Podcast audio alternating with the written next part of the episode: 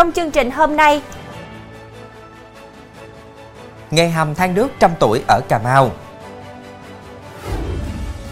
Cần Thơ phát hiện số lượng lớn phụ tùng xe máy không rõ nguồn gốc. Khởi tố người phụ nữ cho vay lãi nặng gần 150% một năm ở Kiên Giang. Xét xử nhóm cựu sĩ quan học viện quân y trong vụ Việt Á. Cảnh báo áp lực công việc ảnh hưởng đến sức khỏe tâm thần. Quý khán giả đang theo dõi chương trình Cửa sổ Đồng bằng phát sóng lúc 18 giờ mỗi ngày trên đài phát thanh và truyền hình Bến Tre.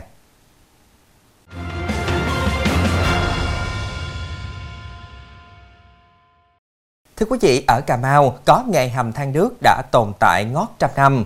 Qua nhiều biến cố lịch sử, nghề này cũng thăng trầm theo thời gian. Hầm than đước thoạt chừng rất đơn giản, chỉ cần dùng gỗ đước chất vào lò để đốt thành than. Nhưng khi chứng kiến cách làm mới thấy hết cảnh cực nhọc của những người trót nặng nợ dưới nghề. Trước đây rừng đước Cà Mau còn bạc ngàn, người làm nghề chỉ cần vào rừng lựa những cây đước có thân to, đường kính trên 10 cm, đốn hạ làm nguyên liệu, từ đó dẫn đến việc khai thác không hợp lý, làm diện tích rừng đước ngày càng bị thu hẹp. Vì thế có một thời gian nghề hầm than đước bị mai một. Ngày nay nguyên liệu để hầm than cũng là gỗ đước, nhưng là các loại gỗ tận thu như chan đước, gốc đước.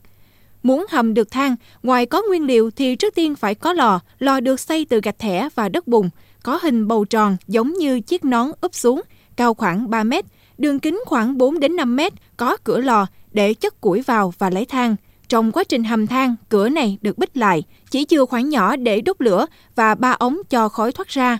Người thợ lành nghề khi nhìn khói thoát ra này để gia giảm hoặc tăng thêm lửa, hay biết được than trong lò đã chín hết chưa.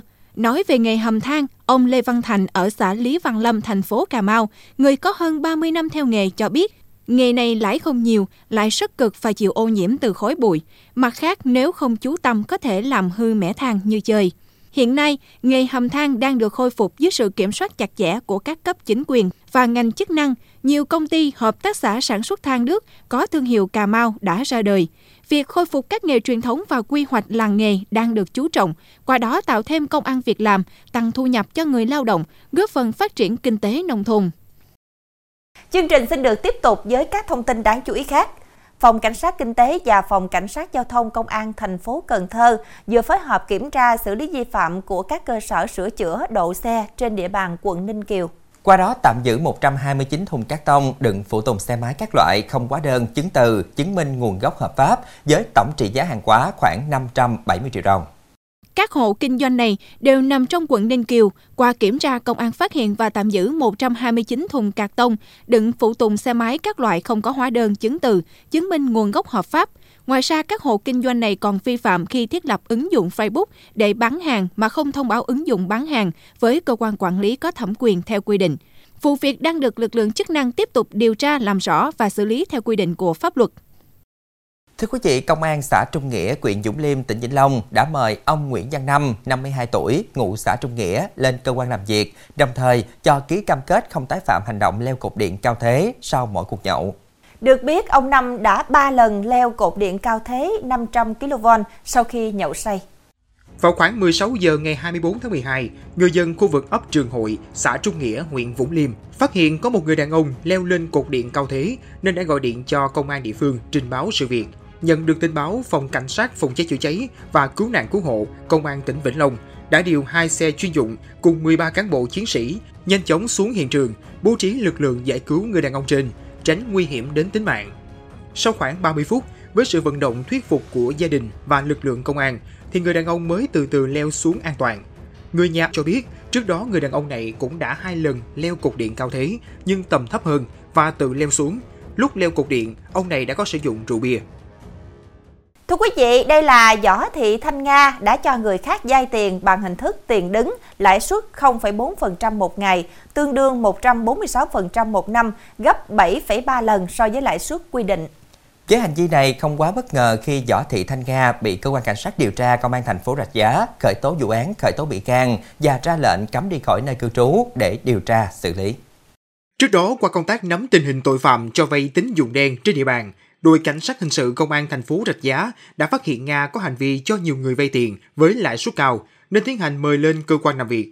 Tại cơ quan công an, Nga thừa nhận đã cho chị L, ngụ phường Vĩnh Hiệp, thành phố Rạch Giá, và hai người phụ nữ khác vay tiền đứng với số tiền hơn 500 triệu đồng, với lãi suất dao động từ 0,2% đến 0,4% một ngày, tương đương 73% đến 146% một năm, thu lợi bất chính gần 250 triệu đồng. Qua điều tra làm rõ, đến nay đã có đủ căn cứ để xác định Võ Thị Thanh Nga đã phạm tội cho vay lãi nặng trong giao dịch dân sự. Từ đó, cơ quan cảnh sát điều tra công an thành phố Rạch Giá đã khởi tố vụ án đối với bị can Nga để xử lý theo quy định của pháp luật. Trong phần sau sẽ có Em trai chủ tiệm cầm đồ bị đâm chết ở thành phố Hồ Chí Minh. Xét xử nhóm cựu sĩ quan học viện quân y trong vụ Việt Á.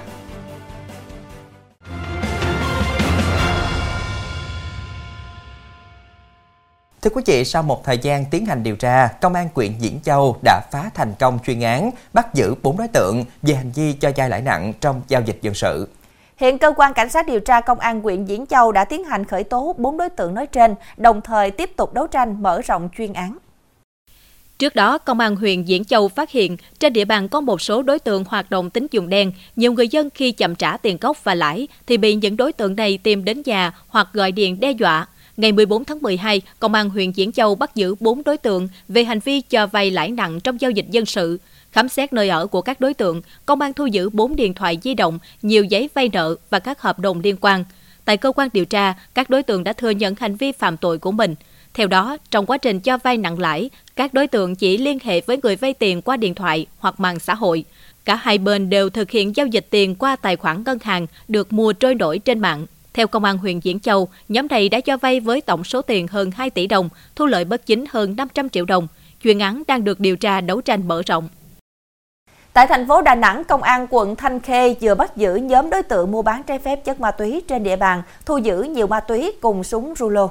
Trong quá trình dây bắt, đối tượng cầm đầu bị mắc kẹt giữa hai bức tường nên công an phải dùng búa phá tường để đưa ra ngoài.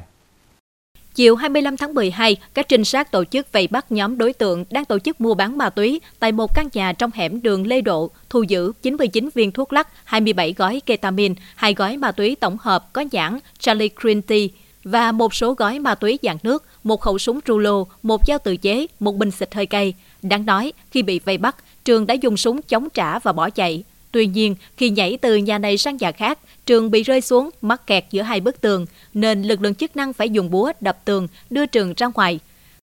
Thưa quý vị, tối qua hai người đàn ông chở nhau bằng xe máy đến tiệm cầm đồ tại quận Bình Tân, thành phố Hồ Chí Minh. Một người xuống xe xông vào tiệm và đâm bị thương một người bên trong. Nạn nhân được đưa vào bệnh viện cấp cứu nhưng đã tử vong. Theo người dân, người bị đâm tử vong là em trai chủ tiệm cầm đồ. Công an quận Bình Tân sau đó đã có mặt phong tỏa hiện trường, lấy lời khai, trích xuất camera an ninh để điều tra truy xét hung thủ gây án.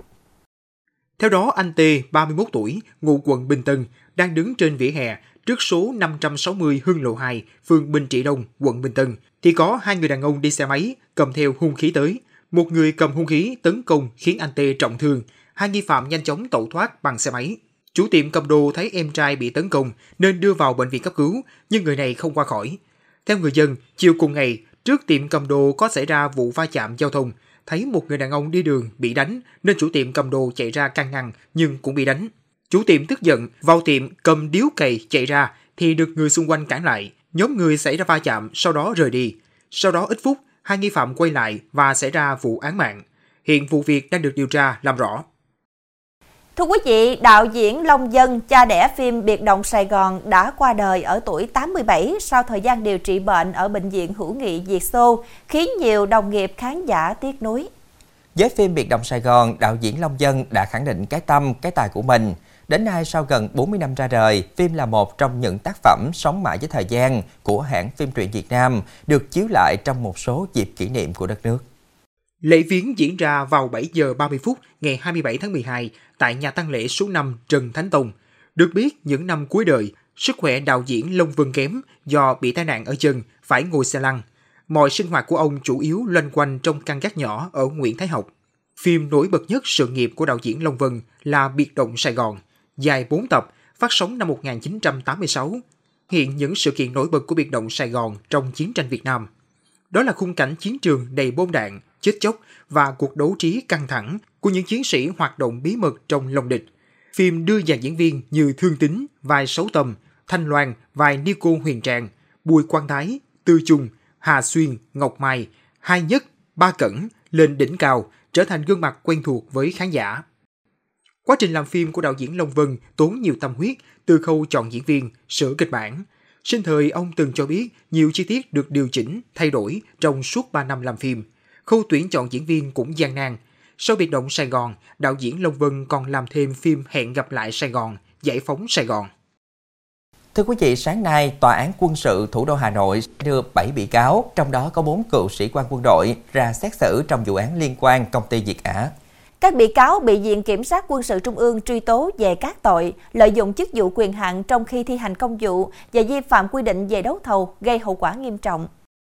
Theo cáo trạng của Viện Kiểm sát Quân sự Trung ương, trong bối cảnh dịch COVID-19 có nguy cơ lây lan ở Việt Nam, Ban Giám đốc Học viện Quân y có công văn gửi Bộ Khoa học và Công nghệ về việc đề xuất nhiệm vụ phát triển kit test xét nghiệm do vụ lợi cá nhân. Từ tháng 1 2020, các bị cáo đã thông đồng đưa công ty Việt Á vào tham gia đề tài với vai trò là cơ quan phối hợp sản xuất 20.000 kit test thử nghiệm, sau đó để Việt Á được cấp phép sản xuất thương mại trái pháp luật.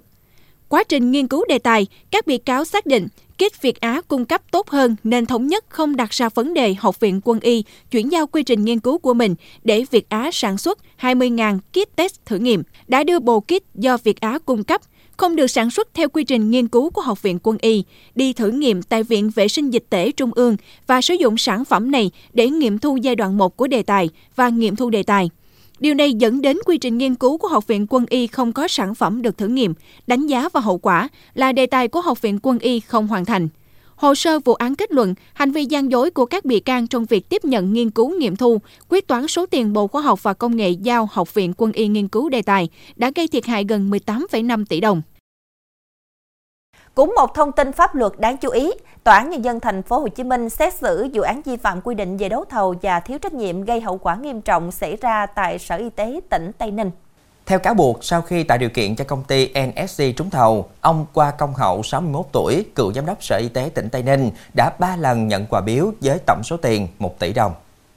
Theo nội dung vụ án, bà Hoàng Thị Thúy Nga, Chủ tịch Hội đồng sáng lập công ty NSC Group, biết Sở Y tế tỉnh Tây Ninh có nhu cầu trang bị hệ thống máy CT scanner 128 lát cắt cho bệnh viện tỉnh, nên tháng 7 2017 đến gặp ông Hậu, giới thiệu công ty mình phân phối thiết bị này và đặt vấn đề được cung cấp. Ông Hậu biết Nga có quan hệ với nhiều lãnh đạo và đã trúng thầu nhiều gói thiết bị y tế tại các tỉnh nên đồng ý ông Hầu đã chỉ đạo ông Lê Thành Lữ tham mưu để ông ký tờ trình gửi Ủy ban Nhân dân tỉnh chỉ định mua hệ thống máy CT scanner 128 do công ty NSG là đơn vị phân phối chính thức tại địa bàn tỉnh Tây Ninh.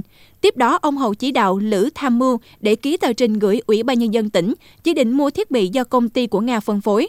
Quá trình lập hồ sơ mời thầu, Giám đốc Sở Y tế Tây Ninh đã chỉ đạo cấp dưới xử lý hồ sơ tạo lợi thế cho NSC trúng thầu. Nhà chức trách kết luận, giá trị máy chụp do NSC cung cấp là hơn 14 tỷ đồng, do đó hành vi của bị cáo đã gây thiệt hại cho tài sản nhà nước hơn 13 tỷ đồng. Từ năm 2018 đến 2020, dù không hứa hẹn thỏa thuận trước, nhưng ông Hậu đã ba lần nhận quà biếu của công ty NSG với tổng số tiền 1 tỷ đồng. Sau khi vụ việc vỡ lỡ, ông Hậu đã nộp lại số tiền này.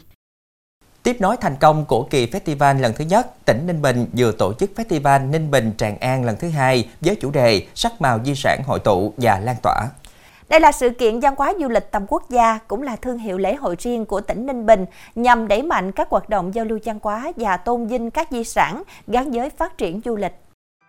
Chương trình khai mạc được dàn dựng công phu như một vở diễn thực cảnh, lần đầu tiên được tổ chức trong không gian huyền ảo của quần thể danh thắng Tràng An – các yếu tố của sông núi, âm nhạc, ánh sáng, công nghệ trình chiếu mapping cùng nghệ thuật múa đương đại tạo thành một bức tranh thủy mặc kể câu chuyện về lịch sử văn hóa của vùng đất cố đô Hoa Lư, Ninh Bình và tinh hoa sắc màu văn hóa các vùng miền dọc theo chiều dài đất nước. Đến với show thực cảnh, du khách được chiêm ngưỡng trọn vẹn cảnh sắc Ninh Bình, danh thắng Tràng An thông qua các tiết mục biểu diễn. Festival Ninh Bình Tràng An năm 2023 được kỳ vọng là sự kiện thúc đẩy mạnh mẽ các hoạt động giao lưu văn hóa và tôn vinh các di sản văn hóa gắn với phát triển du lịch, giới thiệu đến nhân dân du khách hình ảnh của Ninh Bình, một điểm đến an toàn, hấp dẫn, thân thiện về vùng đất và con người cố đô ngàn năm văn hiến, hội nhập và phát triển. Trong phần sau của chương trình, Trung Quốc sắp hoàn thành 2.283 căn nhà tạm sau động đất. Cảnh báo áp lực công việc ảnh hưởng đến sức khỏe tâm thần.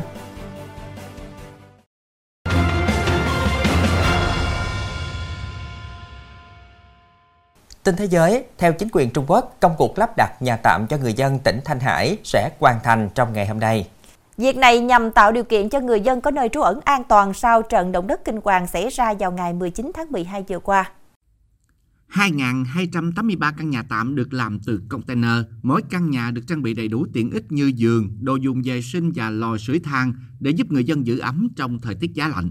Chính quyền Trung Quốc đang nỗ lực để đảm bảo rằng người dân sẽ có nơi ở an toàn và ổn định để sống trong thời gian tái thiết. Đến nay, ít nhất 149 người đã thiệt mạng sau trận động đất mạnh 6,2 độ ở Thanh Hải. Một tuần sau trận động đất, hai người vẫn mất tích. Hơn 200.000 ngôi nhà bị phá hủy và 15.000 ngôi nhà có nguy cơ bị sập.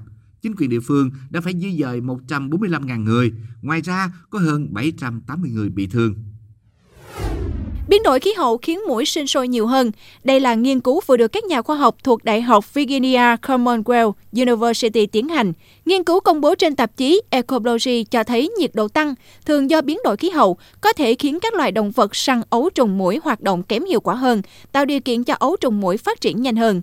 Các nhà khoa học đã tiến hành nghiên cứu tại một số hồ ghè và phát hiện thấy hồ nào có nhiệt độ ấm hơn thì có nhiều ấu trùng muỗi thủy sinh hơn, ngay cả khi có sự hiện diện của những kẻ săn ấu trùng muỗi.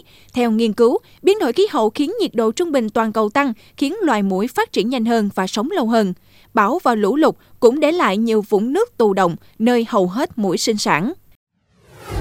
Hàng năm sau khi thu hoạch lúa, nông dân Indonesia thường tổ chức lễ hội Pakusakwi với hoạt động chính là cuộc đua bò truyền thống. Sự kiện này năm nay vừa diễn ra tại huyện Tanadata thuộc tỉnh Tây Sumatra. Theo quy định, mỗi tay đua điều khiển một cặp bò đực trong lúc đứng trên một dàn tre như dàn xới đất gắn lên hai con vật. Ban giám khảo chấm điểm các thí sinh dựa trên kỹ năng điều khiển bò chạy thẳng cũng như thời gian hoàn thành chặng đường đua dài chừng 30 mét. Tiếng nhạc hòa với tiếng reo hò cùng bùng đất bắn tung tóe khiến bầu không khí tại cuộc đua thêm sôi nổi. Lễ hội Pakusakwi là một sự kiện thường niên có truyền thống hơn 400 năm của huyện Tanah Data tỉnh Tây Sumatra. Theo người dân địa phương, sự kiện này xuất phát từ các cuộc vui của dân làng ngày xưa sau mùa thu hoạch lúa. Ngày nay, truyền thống đua bò không chỉ là thú tiêu khiển, mà còn trở thành hoạt động thu hút khách du lịch đến huyện Tanah